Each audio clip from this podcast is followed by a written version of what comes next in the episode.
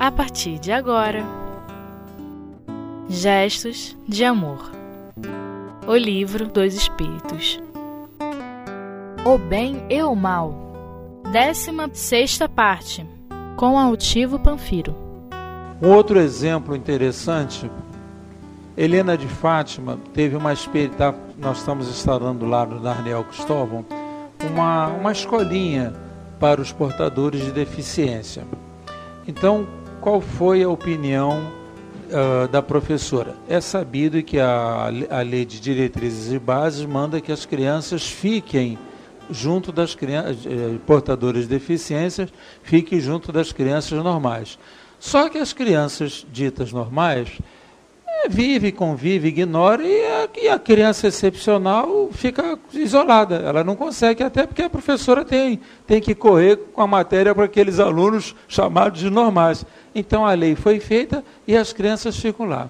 Então a pessoa que foi co-encarregada de um órgão de governo foi lá ver a escolinha e passou para ela a seguinte informação: todas as crianças portadoras de deficiência que passaram por essa escolinha junto às casas de, de, dirigidas para os portadores de, de, deficiência, todas as crianças que passaram por ali, essas conseguem se inserir nas escolas comuns. Que elas entendem alguma coisa. Foi o quê? Convivência. E aqueles que não passaram por nada daquilo, elas ficam inteiramente isoladas. Inteiramente isoladas. Entendeu? Então nós temos que prestar atenção que os espíritos eles estão sendo, é, como sempre o livro dos espíritos, ele nos dá informações que nós temos que garimpar. Eles dão informações muito mais importantes do que nós pensamos. Então, quando ele diz aqui, basta que, que se esteja em relação com os outros homens, relações, convívio, que se tenha a ocasião de fazer o bem. Ou seja, o homem vai encontrar alguém semelhante a ele alguém igual a ele. Ele precisa disso. Então, essa dor é que nós precisamos conseguir entender.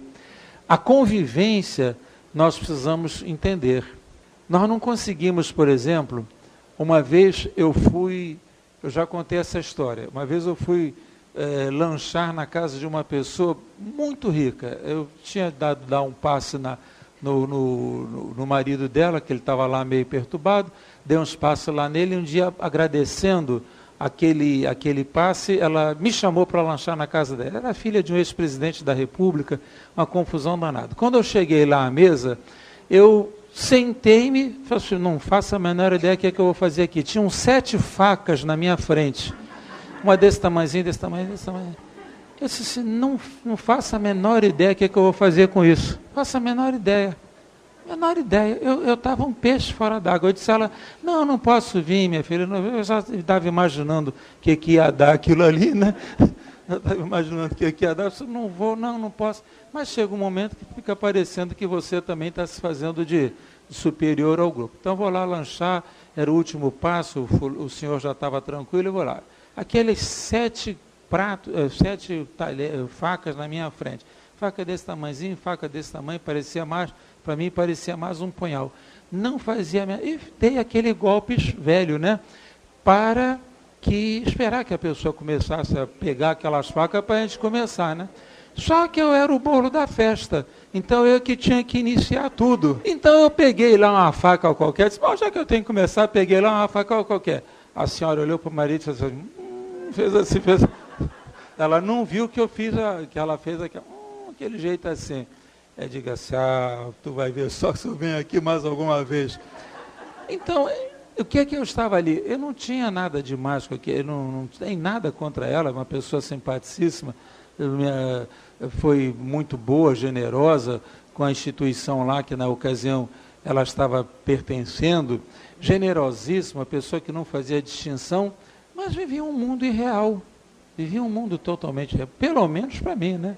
Irreal. Você chegava lá, olha, as medalhas que o papai teve lá, era até um quadro muito interessante que o pai dela ela era presidente da República Velha ainda, antes de, de 38, antes de 30. Então você via aqueles, aquelas medalhas que ele recebia, aquele, a, o, a, a, o, local que estava instalado, você via luzes saindo daquelas medalhas, quer dizer, eles cultivavam, cultuavam aquilo tudo ali. E era uma coisa bonita até de se ver, né? Mas um ambiente que não é nosso. Então ela dizia assim para mim, quando ela foi trabalhar aí na, a instituição mandou que ela, convidou, mandou não, ela disse que queria trabalhar, então não se dava com ninguém, porque esse estava vestido daquela maneira, aquela não falava direito, aquela outra não sei o que, aquele negócio não deu. Então a, a diretora do trabalho disse assim, olha, você vai fazer o seguinte, vai fazer uma visita às pessoas que são presas. E havia lá uma, uma senhora que hoje já desencarnou, a Neuza Lima, que a levou. Neuza Lima era uma pessoa também toda refinada, é, levou ela para visitar as presas no Talavera Bruce. Quando ela saiu da, do pavilhão, do pavilhão que ela estava, o diretor do, da, da penitenciária já estava na porta do pavilhão. E disse assim para a Neuza, que dirigia o trabalho: Olha, dona Neuza, a senhora está aqui há anos trabalhando, nunca criamos quase com a senhora, nem a senhora nunca criou conosco. Mas essa aí a expressão foi dele. Essa mulher que está aí não entra mais aqui. Ou a senhora bota ela para correr daqui, ou não entra nem a senhora nem ela. Por quê? Acostumada a mando. Você está aqui? Não, você tem que fazer isso. Você está aqui? Não, você tem que fazer aquilo. Não, você está aqui? Tem que fazer aquilo outro. Você é inteiramente fora do convívio da realidade deles. E a Neuza, sabendo que tivesse ou tivesse que não fazer alguma coisa, falava discretamente. Tenta o advogado assim, mas não sublevava ninguém. Quer dizer, era falta de convívio. Ela não tinha convívio com os outros. Você tem que fazer isso, tem que fazer aquilo. Quer dizer, no fundo ela estava fazendo o quê?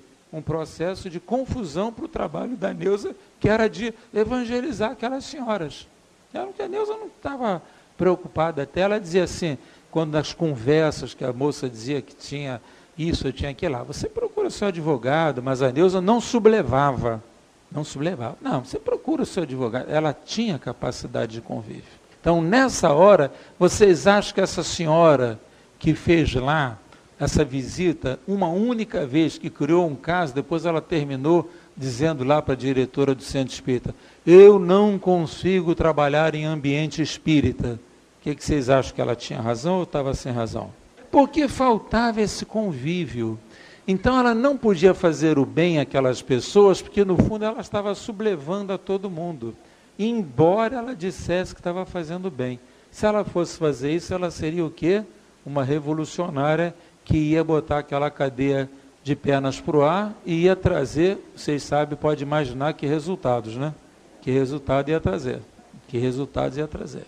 Então, essa capacidade de convivência é que nos faz ter essa capacidade de fazer o bem, essa, capa é, essa capacidade de conviver, aliás, é que nos faz fazer o bem, nos encontrando uns com os outros. Muito bem. Aí ele diz assim: e não há dia da existência que não ofereça a quem não se acha cego pelo eh, a não quem não se acha cego pelo egoísmo oportunidade de praticá-lo. Quer dizer, se você não for egoísta, você sempre vai praticar o bem. Aí você vai praticar o bem material ou moral. Né? Aí a gente entra aqui nessa caixinha novamente, ampla, material ou moral. Não vamos discutir isso aqui porque não é o caso da, do estudo de hoje. Mas você vai ter sempre a oportunidade de fazer ou uma coisa ou outra, o bem material ou moral.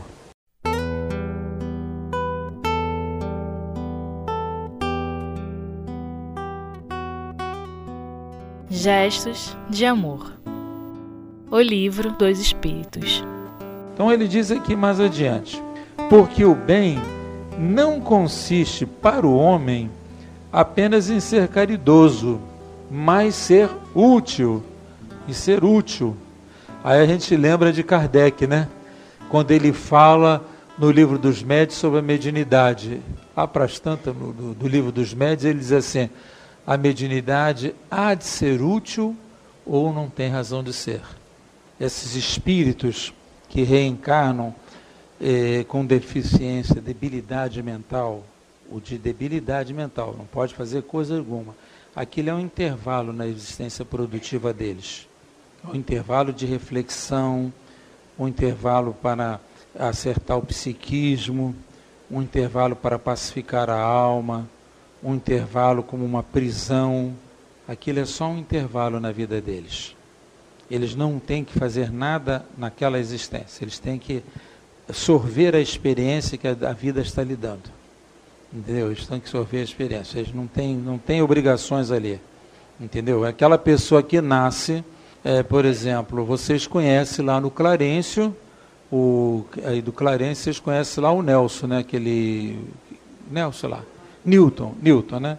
Ele é uma pessoa deficiente mental, ele fica para lá e para cá, para lá e para cá. Ele anda para lá, no centro ninguém estranha. Ele entra para cá, entra para cá, todo mundo não estranha ele. Porque ele é um deficiente mental. Então ninguém se exalta com ele, pega ele pela mão, leva para outro lugar se ele estiver incomodando, e não tem o que fazer. Então esse espírito está no intervalo pagamento de débito, organizando os pensamentos, organizando as ideias, organizando perispíritos, você sabe o que é, mas aquilo é um intervalo na, na linha de progresso deles. Esse intervalo propõe ao espírito uma reflexão para o futuro, quando ele diz assim: puxa vida, passei por uma existência em que nada fiz senão ter uma vida de sofrimento não fiz nada. Aquilo é um intervalo na vida do espírito. São as falhas, são os débitos, são os, as dificuldades do espírito que propõem aquele intervalo. Depois eles recomeçam a existência deles, tá? Isso é só intervalo. Então eles não podem realmente fazer nada, nem ser úteis. Embora alguns deles, num nível ou no outro, num pedaço ou no outro, sempre façam alguma coisa. Olha, vamos falar aqui daquelas cerimônias todas que envolveram a morte do Papa e o coroamento da, da, do novo Papa, coroação do novo Papa. O que, que, que aquilo trouxe de útil para a humanidade? Reforçaria a fé de alguns. Que tipo de fé?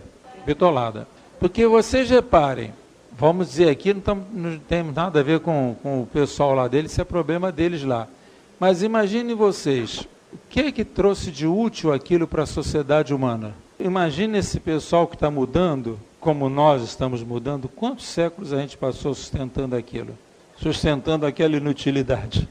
Porque você olha aquela coisa toda, você não tem nada a ver com aquilo, aquilo até é bonito, não sei o quê, para os olhos, né? Mas a gente vê assim, os cardeais se reuniram, tinha charuto, conhaque. Então a gente fica achando isso, que são coisas que a gente olha, a gente não tem nada a ver com aquele. Nós não temos nada a ver com aquilo, não. Deixa cada um caminhar no tempo que tiver que caminhar. Mas a gente olha e diz assim, gente, não é possível aquelas roupas todas finíssimas, carésimas. Não, a gente não tem nada a ver com isso. Se vocês forem as joias, se vocês forem. Vocês já imaginaram? A gente nem imagina. A gente, vocês já imaginaram? A gente não imagina. Quantos milhões foram gastos ali? A gente não tem noção do que, que se gastou ali. Então são coisas que não nos interessam, mas que não tem nada a ver com a gente. Então isso foi útil? Aí a pergunta, não tem utilidade para ninguém, só para quem é da Grey. Quem for da Grey está achando que está tudo muito bem, mas não teve utilidade nenhuma não. Agora, ah, mas trouxe fé para muitos, tudo bem. Estava trazendo fé para alguém, trouxe fé, eu acho que não é fé, acho que é um pouco de, de, de coisa. Então estava todo mundo chorando pelo Papa morto. Daqui a pouco elegeu o Papa, todo mundo bateu palma. Disse, gente, que é isso? Então vocês vejam que a gente não tem nada a ver com isso. Vamos botar na cabeça que nós não temos nada a ver com isso, não. Isso é problema deles lá. A gente tem que cuidar do nosso território aqui, né? Para a gente não, não cometer esses erros. Não cometer esses erros. Não, não, não dá esses fora. A gente não tem nada a ver com isso. Não dá esses fora. Mas a verdade é que a gente diz assim: isso foi útil para quem? Não tem utilidade. Né? Quando se começaram as experiências Kirlian, já tem lá uns vinte e tantos anos atrás, várias pessoas começaram a fazer fotografias de ambientes religiosos. Então eles foram em vários lugares e fotografaram.